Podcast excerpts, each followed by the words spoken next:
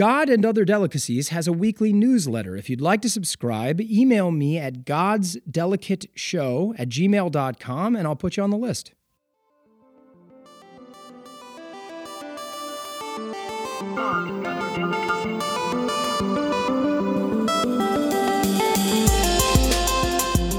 Hello, everyone. Welcome to God and Other Delicacies. I'm Nicholas D'Agosto. I love talking to people about the way they relate to the concept of God in their lives, how they were raised, how they feel about it today, and What's wonderful about that is that that's exactly what I get to do on this show. So let's get to it. Today, I have the privilege of welcoming Michael Hitchcock to the show. Michael is an extraordinary actor writer and improvisationalist, best known for his work in Christopher Guest's films such as Best in Show and Waiting for Guffman. As a writer, he's been a part of award winning series like Glee and Crazy Ex Girlfriend. I had the joy of having him naked tackle me multiple times while we were on trial and error together, as well as somewhere in there also becoming his friend. Believe me, these are honors I do not take for granted.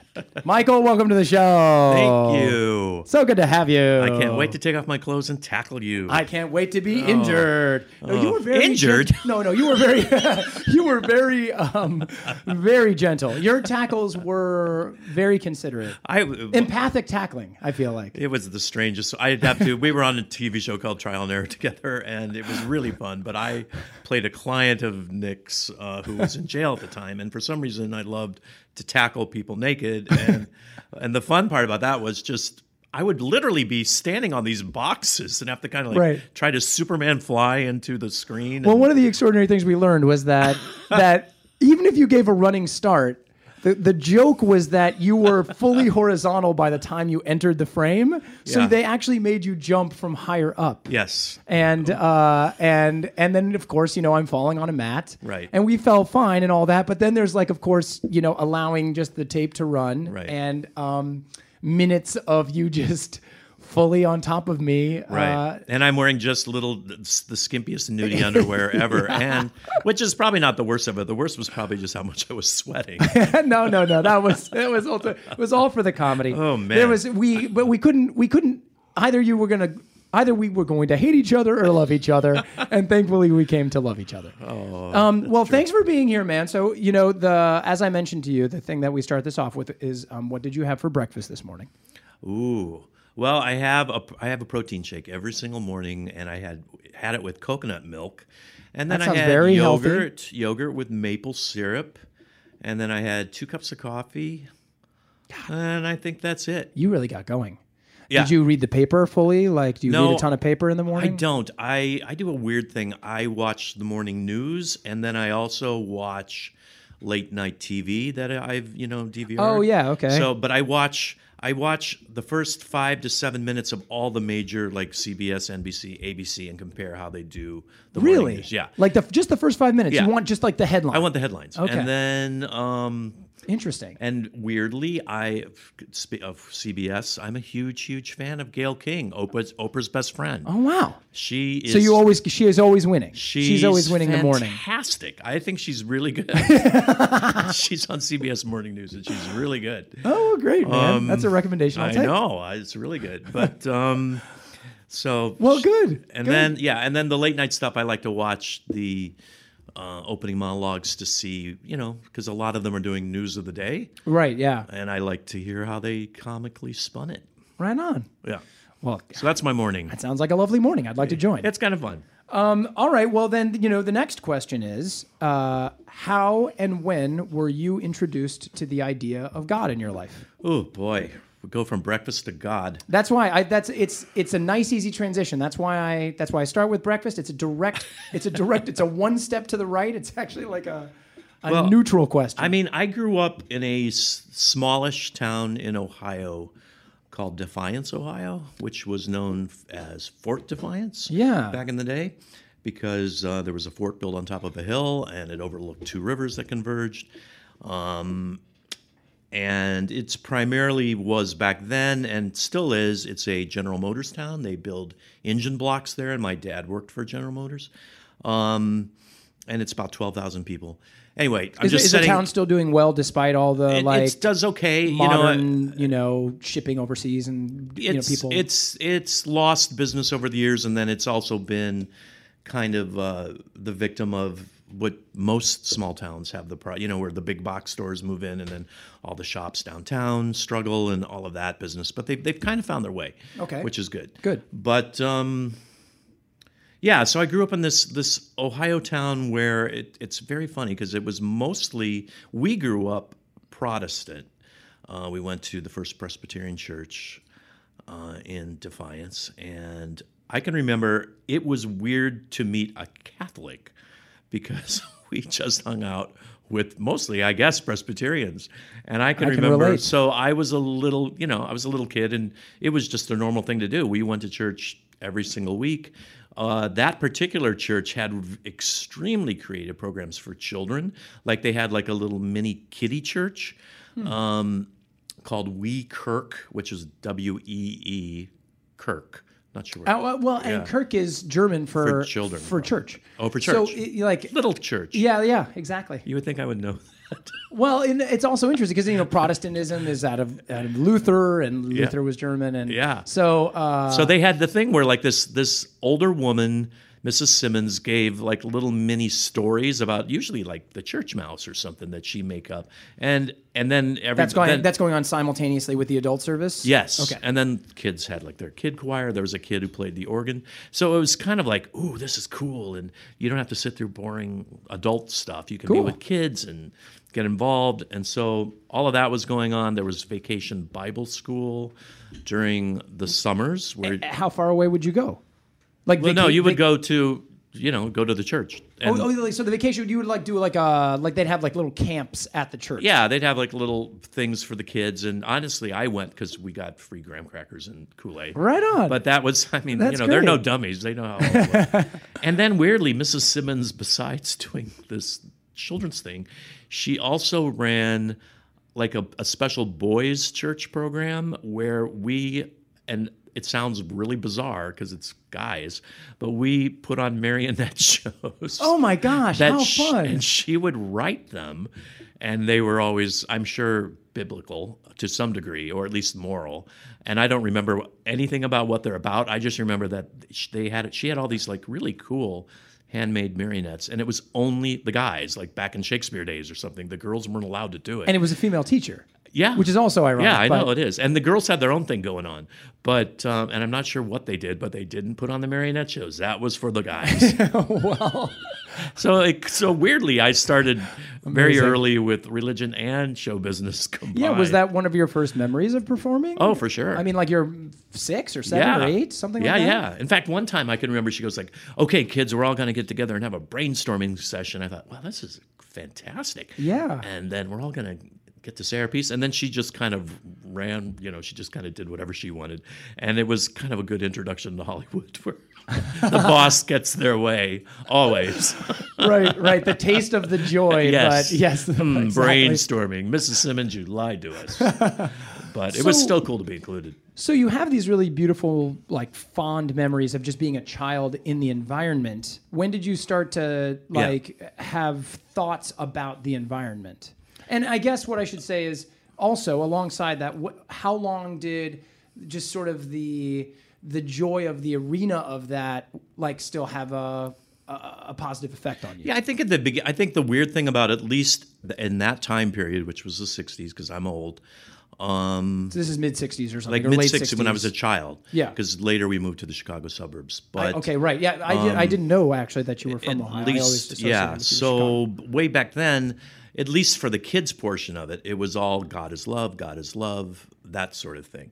And then as which is which is beautiful. It's It is simple beautiful. and- It was actually the simplest, you know, it'd be like Jesus loves me, this I know. It would be those Yeah. kind of things where it was laid out very individually. And then when you begin to question everything is probably Santa Claus versus Jesus, where, you know, we're all told about Santa and Santa, Santa, Santa. And then at some point you figure out what's really going on. And then you think, well, that Jesus story. I mean, Santa sounds almost like more believable than, Jesus coming out of a virgin, which back then I didn't even know what that was. Right, sure. So a lot of the magic part of it I didn't even comprehend until later when you find out about sex. Right. Um, yeah, not to mention that like the resurrection Yeah. part is, you know, some of the you're like, okay, so he was Oh, in the sure. tomb, and then all of a sudden they open it and he's not there. Oh yeah. What does that mean? and then this is getting off the point, but like at least with the Presbyterians, like the last chapter in the Bible is Re- the Book of Revelation, and we just skip that because Oh. it's so confusing and like so scary that it's like, well, we don't really, Right. we don't really talk about that too much. So we just never really read it because you know it's all about death and destruction and the apocalypse and everything else. And so yeah, we just skip that part. Yeah. But I want to get uh, back to Santa for one Oh second. yeah, go ahead. I can remember in fifth grade, I by that time I didn't believe in Santa anymore, but I did believe in um, getting my name in the paper. So I wrote a letter to Santa, which they published in the paper because you would send the letter to the local paper. So I got my picture in and my letter. so you knew, so you yes, were. I you knew, were- but I wanted to see. It. I know, I wanted This to is see great. Also my an name in introduction to. Hollywood. I know, right? A You little know, self promotion. Betray your beliefs. Exactly. For, for, for, for the outcome. That's so great. And then I think in in Ohio and you know many many other places, you also had um, groups come in, and one Uh, of them What, what, do you mean? outside groups, entertainment groups Okay. that were religious based or quasi religious based, and the one that I remember the most was Up with People. And oh, I remember. Yeah. I don't know them very well, but I remember they were very influential. Well, they were, you know, obviously this was a different generation, but it was, it was, they were a very influential name as I was growing Yes. up. I didn't really know them. they were sort of in the 60s because of you know all the hippies and everything else and anti-war protests they were kind of like well there's also good youth too who are promoting you know um, moral values and but but what so they would sing songs literally like up with people Yeah. which like you know how controversial is that Right, it's like of course everybody wants to be with people and then their other big hit was what color is god's skin and the answer it's every color Oh. except it was in rhymes so and that weirdly was controversial back then too and Mm. what also made the group controversial at the time was it was integrated which Oh, cool. a lot of groups weren't or at least Uh, Do you mean integrated both Like, uh, like gender saw- and and race you- and like yeah just- you would see different races which in ohio in that time period we saw white people you know Right. and that was about it I come. I have a very similar upbringing. Absolutely, I, I relate to that upbringing. Yeah. So those those kind of shows would come through town every once in a while, and they would take place at the church. And then with Up with People, you would like sponsor the kid, and they would sleep at your house or whatever, and you'd feed them. And I, it was just Oh, part of- interesting. yeah. So they would they, you they would ask for like shelter. essentially. they would they would come and keep part their of the- costs down. Yeah, yeah. Um, wow, interesting. so- and so now that was something that was separate from the church, but was but sort church of, sponsored. church sponsored, and then Yeah. and then the families would sort of take Right. that more because then you would have maybe one of the performers is at your house, and That's you, right. you get to have dinner with that performer, and And they weren't so much like God, God, God. It wasn't that. It was more like, you know, we're all one big happy family world.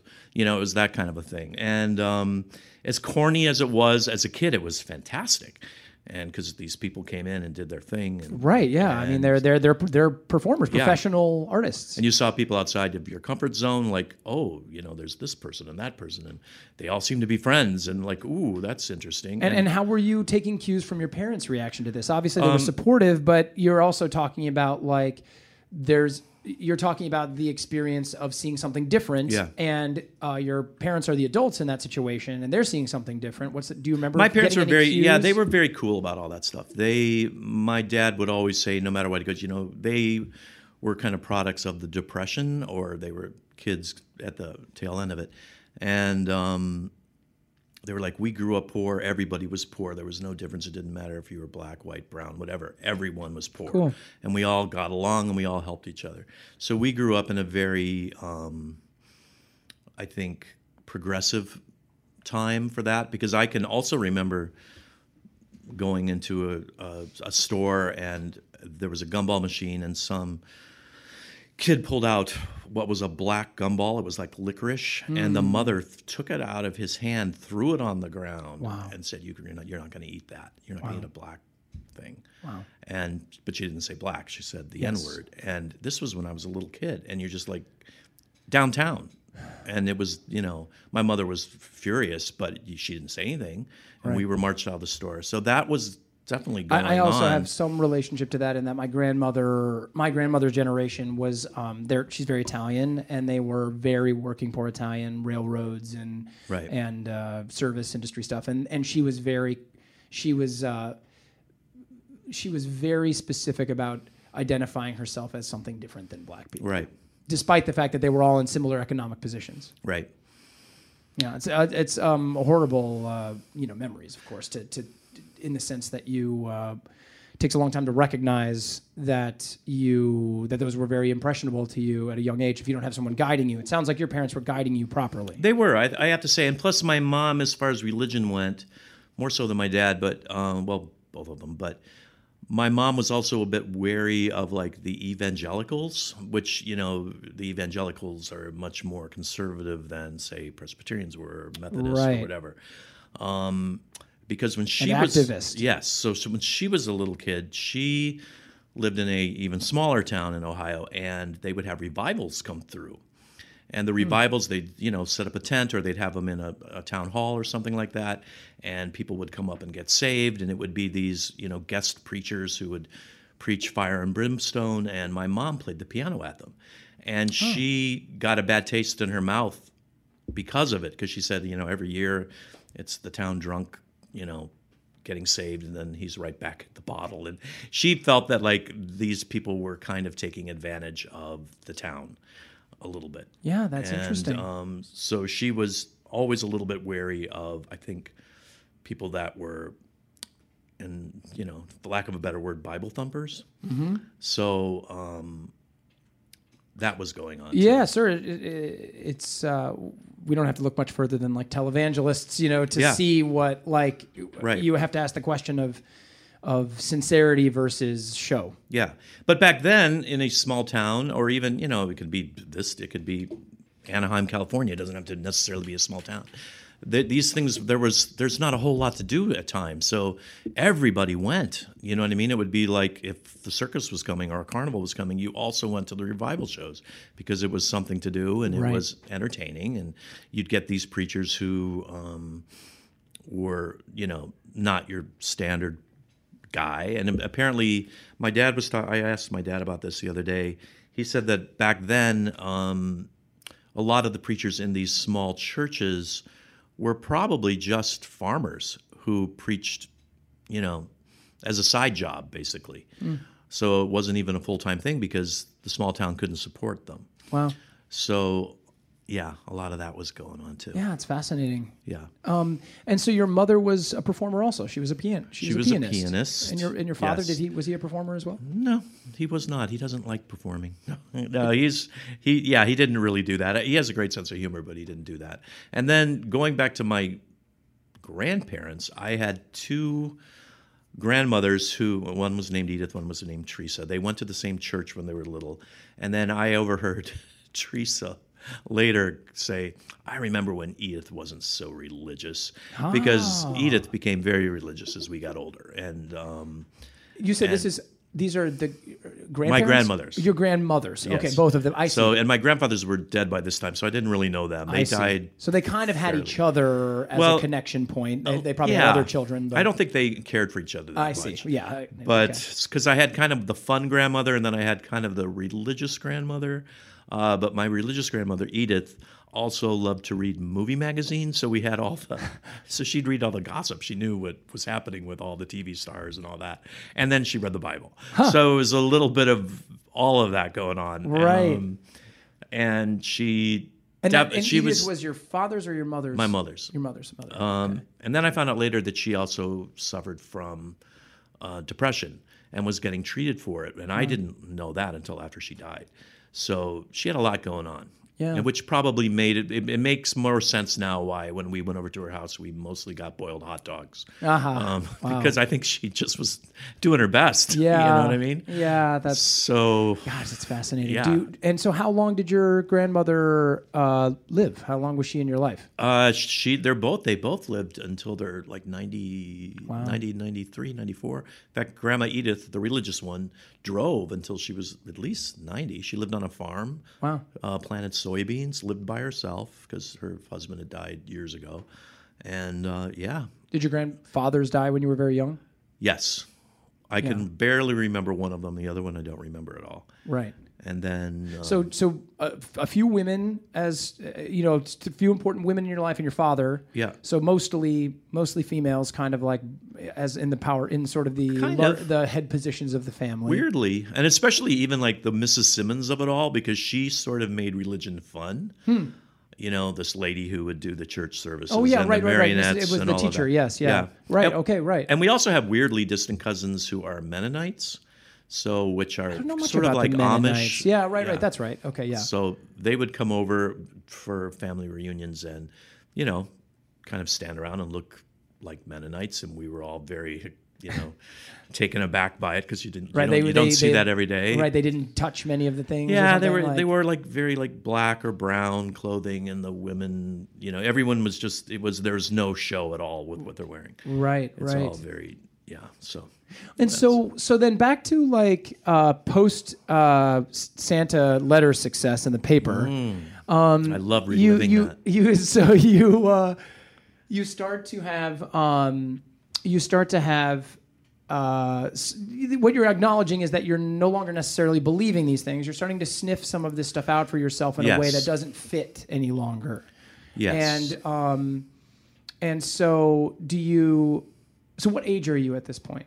Uh, fifth grade, sixth grade, it's beginning to you're kind of beginning to question it, and weirdly, you're when you'd ask a question sometimes, like, "Hey, wait a minute, you know, how come you know Jesus did these miracles? How come there haven't been any miracles for years and years and years?"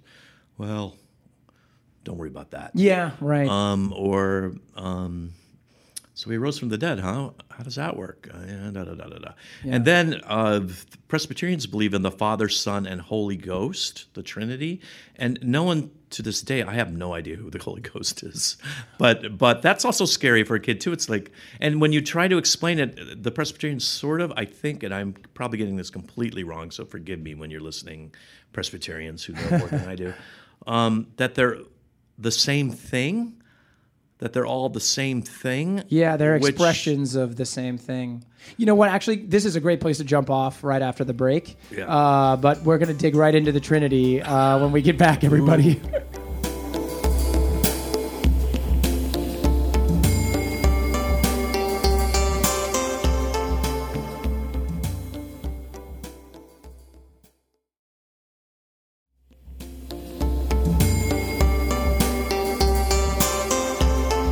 Hi there, everybody. Welcome back. Uh, we're here with Michael Hitchcock. We are digging in to the Holy Ghost and the Trinity, and what does that all mean? What do we remember how about how we defined it as a child? How are we trying to come to it now? I just think with when I was a little kid, and you know, you'd hear the word ghost, you're like, "What's that all about?" Because obviously, you know, we're all scared of ghosts. And Right? Yeah, it's interesting. I don't remember the ghost word being like something that really Yeah. landed with me, but you know, I think it um, depends what, and honestly, it would be that thing too, because it would be in songs. yeah, yeah, And, that's or, true. Yeah, You know, we believe in the Father, the Son, the Holy Ghost. You're like, well, what is the Holy Ghost if I'm supposed to believe in it? And then most of those kind of questions were answered by "Don't worry about it." too yes, much. yes. And then the other one that I, with Presbyterians also, they sort of believe in predestination, which means, you know, everything's preordained, which I thought, well, well, doesn't that go completely against, you know, free will? Like, well, if we're all just going to be, if this is all preordained, how in the world could you go to hell if you're preordained from the get go to be a bad person? Like, how does that work? Right. It's it's an amazing uh, conundrum that like people, you know, they have always tried to answer. And I mean, one of the things I remember is that uh, they used to say that God God knows everything, and God knows everything that you're going to do, um, but He gives you the opportunity of choice, so that you it is your free will, but it's a choice he knows you're going to make. It's a, it's Yeah, a strange. It's trip. It's it's a very tricky, and it's doesn't make God feel all that welcoming to me. Uh, Right. When I when I was younger, I I used to find that very disconcerting. I was like, what do you mean? Like, so if I make a bad choice, you knew I was going to make it. If I make a good choice, you knew I was going to make it. Am I you know how do you how does it? It doesn't feel good. It didn't feel good to me to feel like. You know, I was a marionette to some extent. Yes, exactly. And then um, before we leave Ohio, we had, like I said before, like Catholics were considered very exotic. I had an aunt who was Catholic, and I can remember my dad kind of making fun of the Catholic Church, like, "Oh, they believe that when you eat the cracker and the wine, that it's really Jesus's, you know, flesh and blood, and you know that's ridiculous, and that we that's a symbol for us." And if you go into the Catholic Church, there's Christ is hanging on all the crosses, and we believe in the resurrection. We don't believe in that to look at a dead body the whole time Right. which or the which you know they believe in the suffering we believe in the resurrection i thought oh and so you kind of come across with these things like we're better than them Sure, and then sure. Catholics felt that same way, Right. the opposite way. Yeah. I, am sure they did. And then we had there were no Jewish people that I knew in in our town, except for weirdly at one point we had a next door neighbor who was Jewish, and I can remember on Christmas Day, my father joking to like a nine year old kid or a six year old kid, I don't remember how old he was. Hey, come on over and you can have some of our ham, ha ha ha. oh, And wow, my and wow. my the kid burst out crying as he should have and ran to his parents and and I thought, you know, because they would, you know, right. my dad thought that to, make a, funny Jewish joke on Christmas Day would be hilarious, and it and it wasn't. Yeah, So wow, yeah, so wow. there, Yeah. that was that was considered like so foreign, and then forget anything else like Muslims or anything else. That was unheard of when I grew up, at least with, in our circle of friends. Yeah, it was. I absolutely, completely agree with that. I mean, I remember, um, as we spoke earlier, you know, we grew up in very white communities. I grew up in uh, the suburbs of Omaha, which were entirely white when I was young, and um, I remember when the first black family moved into that neighborhood, moved into our parish, and I just remember as a relatively young guy, I must have been eight or nine or something, um, and you know, you I you know they they look different than everyone else. They they you can't help but notice like wow these people must feel very out of place. They're the only black family here. I had i, I never wasn't the same age as their children so i had no connection to them but uh, it's always been very impressionable to me when i think back on that memory of what if I felt for th- what they must have been feeling, if it was landing on me that there was such a difference in the room. Oh, for sure. Um, I mean, I grew up in such an, an all-white town where I think my third grade teacher, I think it was third grade, it could have been fourth grade, it could have been second grade. But anyway, one of the elementary school teachers brought in a black man to stand in front of the classroom so that we could look and ask him questions. Wow. And it was, and I'm thinking back then, like, it was kind of cool, the teacher, considering this is an all white town. And it was also the 60s. So I think she was being weirdly radical, in quotes, um, for an Ohio town. But that's how white it was. Wow. That, you know. That this um, man was like, I know what. I'm doing is I'm going in as essentially I like know. uh, so we can ask questions about Yeah. your skin color and your life. he knows that he's doing a good work, but he understands that he's so different that Yeah. that I it's actually I'm doing good for these children. And coming in. weirdly, I mean, I'm not saying that's what it's like there now. I'm sure it's changed quite a bit since then, but there's definitely pockets all over America where you know you kind of stick with your own, and that's it. And that's, I mean, living in Los Angeles where we um, get a variety of everything. I, I so I'm just so grateful. That's what it is. Yeah, me too. Hugely influential on me getting over many of those early perceived differences. That's that's the biggest thing, of course. It's just like these these perceptions of difference. Um, so you, but so you're so you're understanding the difference between the the subsidiaries of the larger Christian umbrella. Right. You're recognizing that Protestants are different than evangel- evangelicals, and evangelicals different from Roman Catholics. Right. And, And- you're starting to see Yeah, and know, then when you, lines that are that are not right there. Sure.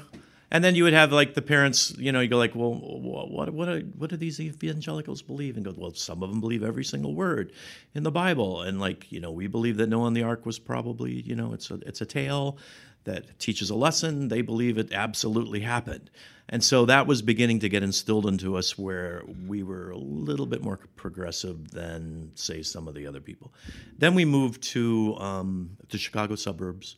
Uh, my dad left General Motors and went to a, a separate engineering firm, and um, that kicked my religion into a different gear because we we grew up in this church that there. So I went from sixth grade through high school. That was um, kind of a happening church, you know, like a lot of it. It's still that way in the Chicago suburbs and all over, where you get like the popular church, um, and they've got the cool minister and they got the good Right. choir director, and that's what this church was. And so they had all these um, just programs where you could go to, you know, you go to summer camp and you go to church camp, you know, out in on Lake Michigan, and all these cool activities that we all did and really liked. And now, so now we're in like the 70s, and in the 70s, you, we would there would literally there was one I can remember this distinctly. They got the album Jesus Christ Superstar, put it on, and you would sit in the pew and listen to Jesus Christ Superstar and then discuss it. Wow. Um, and then The Exorcist came out, and The Exorcist back then, I cannot tell you how much it scared people. Like Wow. I saw it and slept with my parents, and I was 14 at the time. Wow. Um, I was so scared, and there would be huge, huge sermons about The Exorcist, and does the devil exist, and what is the devil, and you know all of that stuff. Wow, fascinating. Um, yeah, it was a crazy time, and then So they were very progressive in that they were trying to engage with a kind of cultural discussion. You know, they're sitting Yeah. here saying like, look, we can use. You know, they're they're obviously choosing very specific, you know, Christian sim- symbolisms Mm-hmm. that you know things that are associated with Christianity or with religion in general. But like they're still using these things as demonstrations Right. and examples for uh, teaching. Right. And what I my takeaway from that time period too was at least in that church at that particular time in that particular town, uh, a lot of it was not only God is love, but they kind of kind of centered on the parables. And and to this day, I think the parables are fantastic. So you know all these lessons that you can learn in there. And like Yeah. if you don't believe in Jesus or whatever, you can still have a great takeaway from you know helping your fellow man and helping the least among us and um, and I have to say that I gave them credit for that. That was by far the you know the best part about it. But we would do like you know teen services where like you know I can remember one time I had to I wore ripped jeans to church and I popped up out of an aisle started talking about Popped I- up out of a what? out of an out of the aisle like that. Oh, I oh, was the in I was like thing an and- island. Yeah, What? so there would be like the youth service, and then Yeah. um, you know, we had sacred dancers, which were basically girls in high school wearing you know black leotards, and they would do a ballet number or a, Amazing. you know, some kind of So they're really trying to empower the youth They were, here yeah. and and make them feel. Uh, I mean, they Yeah, rightly understood that if the children aren't engaged, uh, if children at that age aren't engaged, uh, then they're going to be lost. Right. Uh, most likely, as even it was probably happening simultaneous with the, simultaneously in your mind as you're participating in these things sincerely. You're also yes. going through a transition where you're like not sure that this is really That's what right. you believe. And then I was in a I was in a children's theater troupe that was um, you know, we mostly did you know whatever Wind in the Willows and Alice in Wonderland, but we had one woman who um, we trooped a show called For Heaven's Sake, which was a like a musical comedy about I don't know religion, but we didn't do the music part of it. We just like like just said it out loud like as if it was poetry, and it was we You're would- doing like beat poetry kind to a, of. I mean, to a musical. and it, it, it wasn't funny anymore. It was more like we're shouting at people to get saved. And I thought nowadays, I thought like, would that ever happen? Like, uh. I don't know. Like this lady just took upon herself to tour this religious show, and we played many, many churches doing it. You know, and Wow. So you're all over the area. You were going around do, yeah, performing it. So you'd be like, you know, you'd wear like tie dye shirts and you know point at people in the aisles and tell them to get saved, and then and then we'd be doing the Wizard of Oz. So it was like a strange, wow. a little. It was and so uh, you're a sophomore in high school or yeah, something at this time. doing all that stuff. And Did then, you feel separate from other high school students? Did you feel? Did you recognize that? Were you were you um, it- more involved in Christianity than the average? Or no, you- I would say I was I was pretty average. Okay. There were definitely people more than me. Was it a, was it a was it a religious school? No, it was no, a public school. It was a public school, but it's a town full of churches. Okay.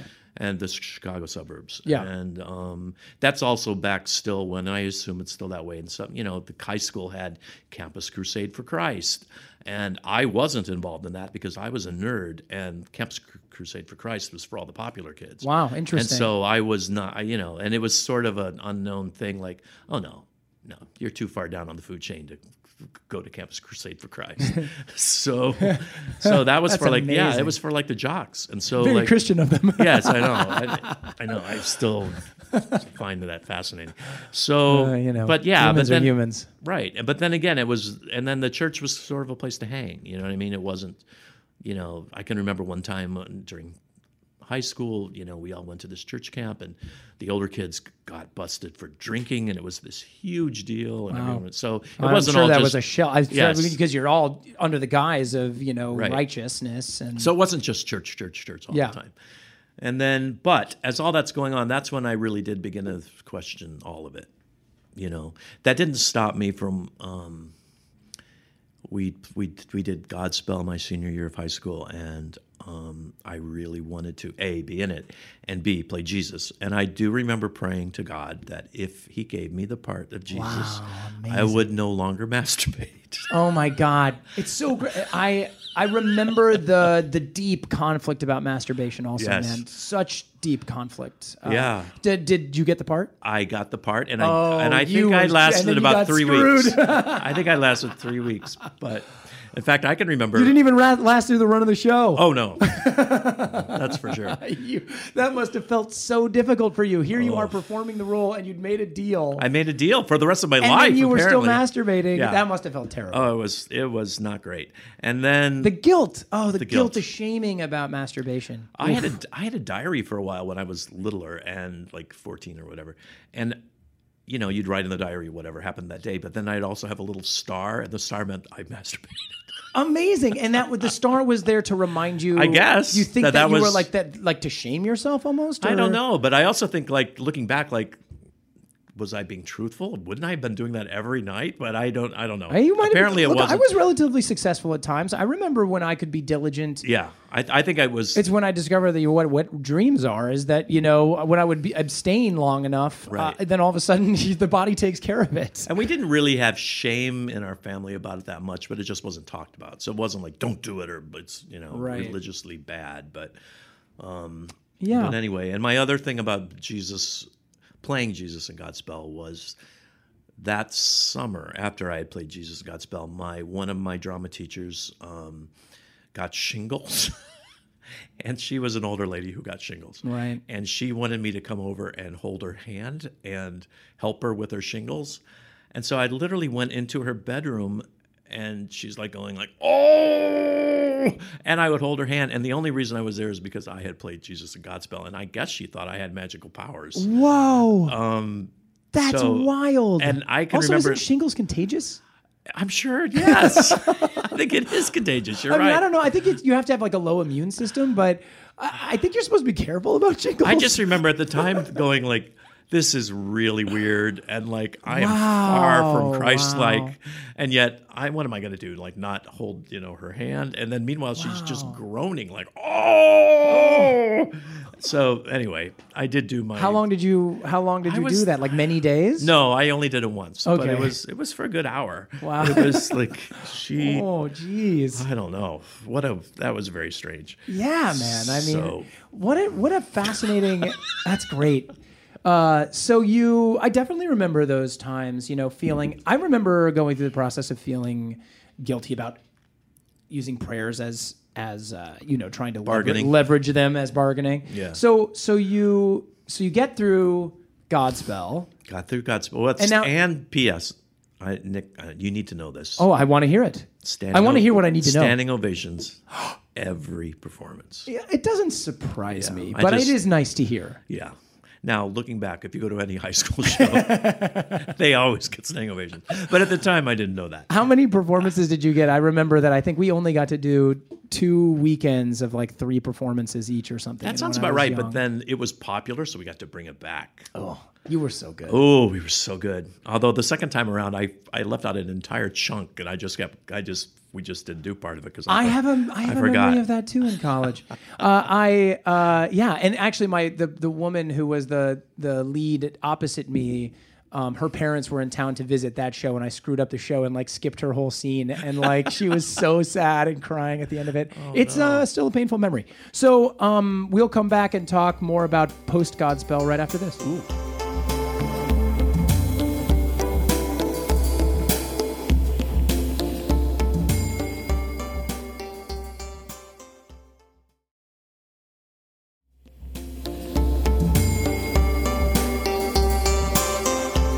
Hi, so uh, I'm talking to Michael Hitchcock, and we we're just finishing up. Um, we're getting towards the end of like hi- high school and sort of the beginning Yeah. of him entering into that you know post 18 early adulthood stage.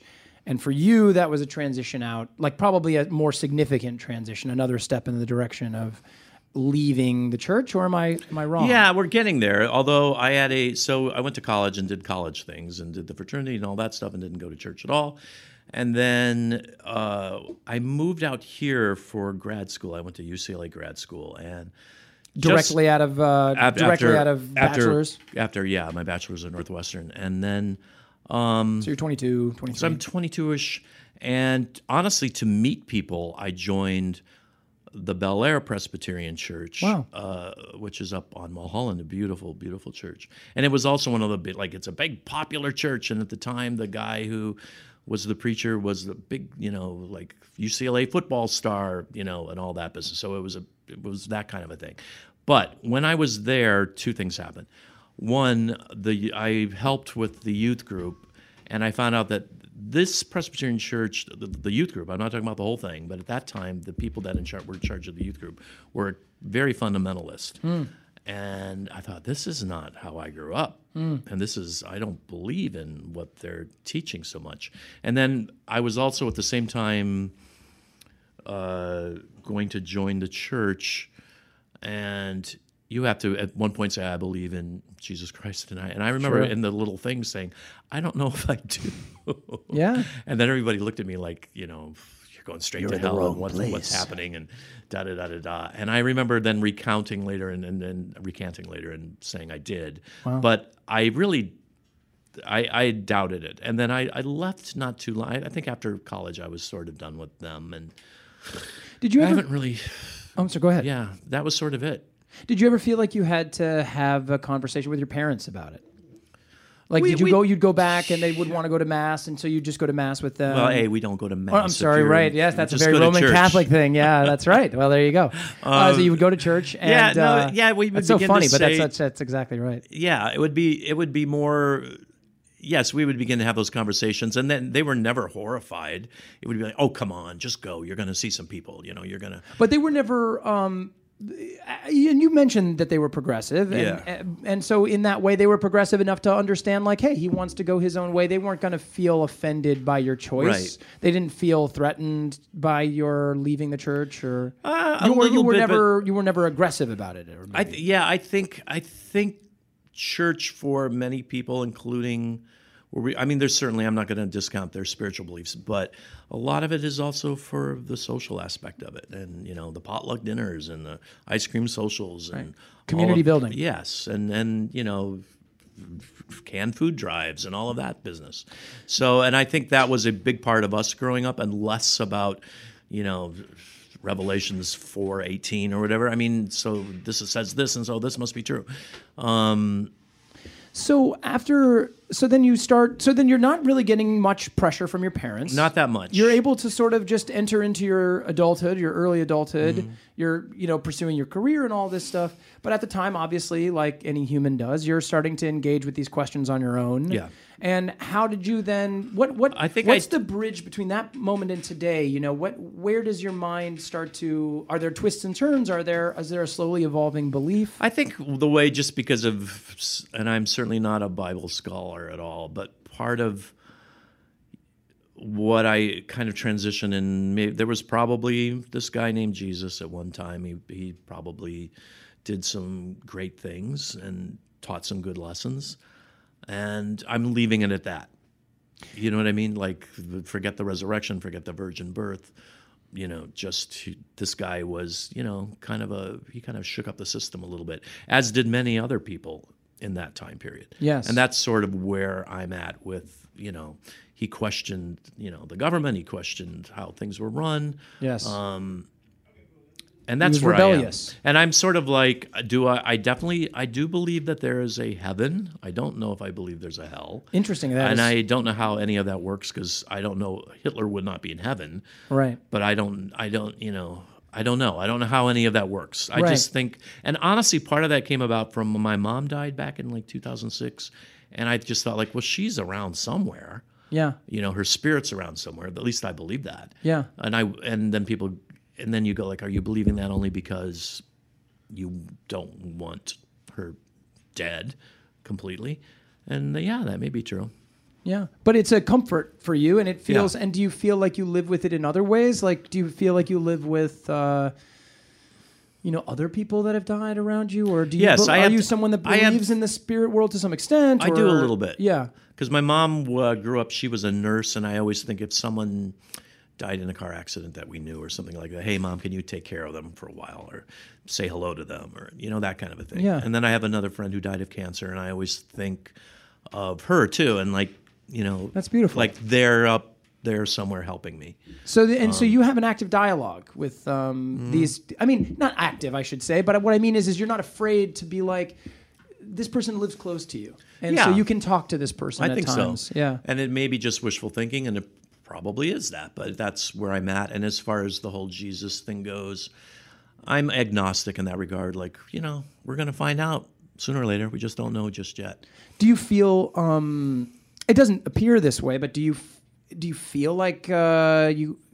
You seem to be comfortable not needing to answer some of these questions Yes. in any in any definitive way. Uh, you're happy to sort of like live with because there's mystery, right? There's mystery in our, in the universe. Right. At- at- at- even even the the most staunch atheist would talk would have to acknowledge at a certain point there is mystery, right? And so so we can talk about the spectrum of mystery, mm-hmm. and there are many different beliefs in that. And it seems like you're just kind of you're you're happy not needing to answer any more of these questions more directly. You know, you're saying he- I believe in heaven, I don't believe in hell. How that works, I'm okay with not knowing, I and don't that's know. fine. Yeah. And I don't even know if heaven is the right term. Sure. It could just be the way almost Native Americans believe in that we're all just part of energy or something like that. Right. But yeah, it's not that I'm happy with being ignorant. It's more I don't mean to, you know I don't mean to imply ignorance. I, I guess I just mean to imply a sort of not a driving, um, s- Well- not a driving. Uh, I, I, I guess when you meet people from other religions and everything else, and you go like, they're not going to go to hell. Why would they go to hell?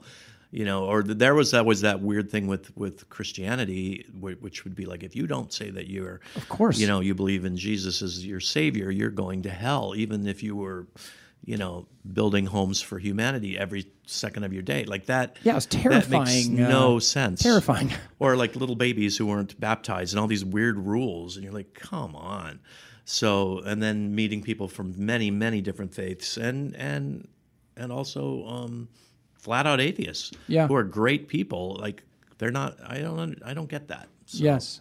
so Do you I feel? just deny it do you feel? Uh, is there a place for you that has um, taken the place of the church for you? Because it, it seems like when you were young, this was a very comforting um, environment to the point that you even explored it a little bit when you moved out here. Is there? A, Yeah. Is there, have you found the? Um, I think I think sometimes with church, no matter what, you're trying to find your family. Mm-hmm. Um, you're trying to find people, like-minded people. Um, weirdly, I found that in a comedy group. Mm-hmm.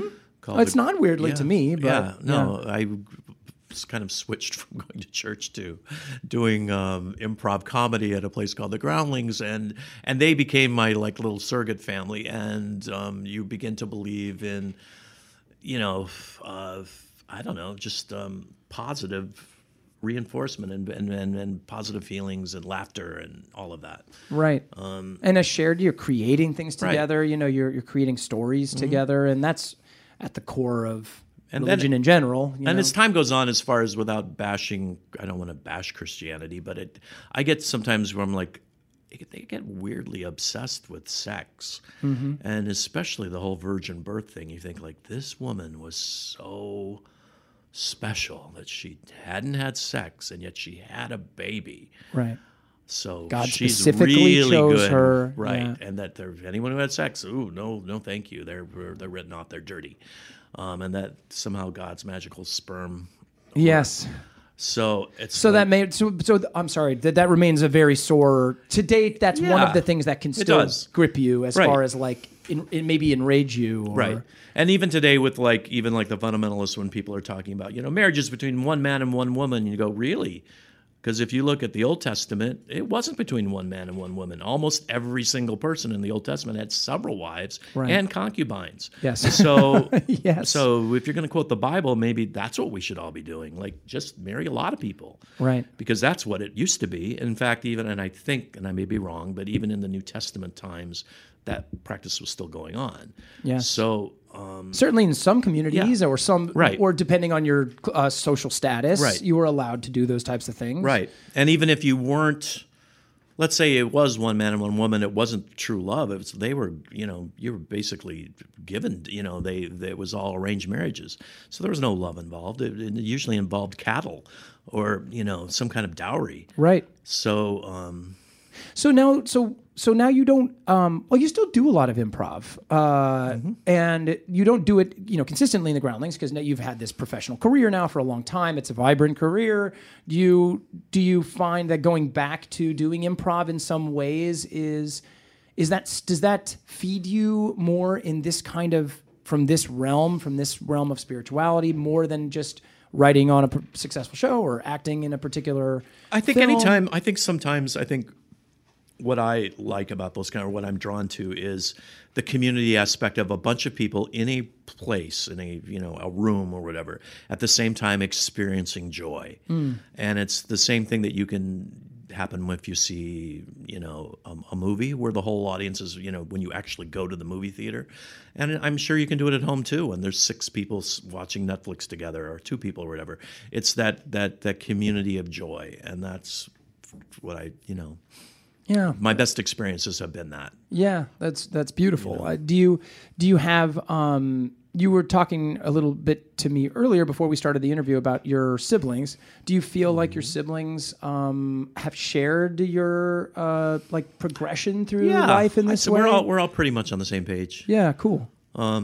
nobody's i don't have anybody who's yeah i certainly have relatives who are uh, quite fundamentalist and what have you but there's other sides of the family that are just sort of like yeah yeah Yeah. we'll find out later so which is kind of good i guess Yeah. well, so that's that's good. So, uh, but that's nice that you had a, a supportive upbringing in that. You know Yeah. that like you've never felt. Not so much although i have to say on my one side my grandma edith like she thought everyone on the titanic went to hell because Wow. they were playing cards when the ship went down Oh, really? yeah, that's so- like something she said. yes so that's amazing. So gambling because was, they were involved in in, They in a sinful activity at the moment of their death and Yeah. were not able to repent. Um, that they that was Mm-hmm. their lot. She had a lot of things like I mean, you know, smoking cigarettes was a sin. In fact, my mom smoked, but she smoked only in her bathroom with the door shut and because she felt guilty about it. And PS, my grandmother at that time lived 300 miles away. So she wasn't going to smell the smoke. Yeah. But it was that thing of like these these things got ingrained in you that these were sinful. You know, divorce was unheard of back then and um I mean, it wasn't unheard of. but, No, no, you know but I mean to do it though was so in the family in the Yeah. family would be like oh no you and you know we heard we heard those things like you you know you make your bed you lie in it type of stuff Yes, right, Mm-hmm. right. Um, it's interesting, uh, you know. It's interesting. This is obviously a, this opens up a larger discussion that we uh, don't have the time for right now, but maybe we will another day. But just sort of like talking about the the generational shift. You know, I Mm-hmm. can certainly see that in my grandparents um, or my grandmother, who is my primary. I only had one grandparent really Mm-hmm. that that lived long enough for me to know them, and. Um, and she definitely you saw it you know she she just did not seem to pursue an independent joy uh, not that she was totally unhappy but she never took chances in arenas where we would certainly not have allowed ourselves at this stage to um, to lock ourselves into certain patterns but um, you know it's interesting to talk about what that means you know from generational shift. Yeah. and i think the thing i think with many of us with organized religion over the years is you see the corruption you see the hypocrisy um, and uh, and that leaves left a, a very bad stain in my mouth. you Yeah. know, I think with a lot of people. So Yeah. I think people can explore what they want, but the whole organized thing sometimes is like, yeah, no, thank you. Yeah, it has not made a particularly good transition to 24 hour news. You know, no. the, the, the church has been exposed. Yeah. Um, and it's a heavy way to land uh, because this is the end of the conversation. Oh. But um and you know but this is this is like this is where it brings us. Look, it's uh it there are delicacies in the title for a reason. That's right. Um, well, if you ever have shingles, I'll be happy to hold your hand. I will grunt and moan the loudest you've ever heard. Uh, Michael Hitchcock, it has been an absolute joy having you here, man. Um, My pleasure, Nick. you know, you're you're a dear friend, and I appreciate you taking this ride. So, thank you all for listening.